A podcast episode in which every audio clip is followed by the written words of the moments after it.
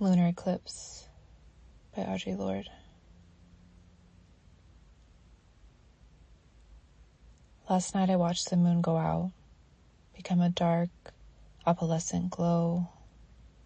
I could not believe what was happening, even as I saw the change in light.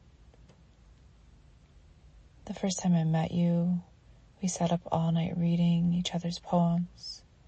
Morning hopes followed us down Cole Street, chattering like a flock of quits. You stretch across our best years like a living wire between heaven and hell at war.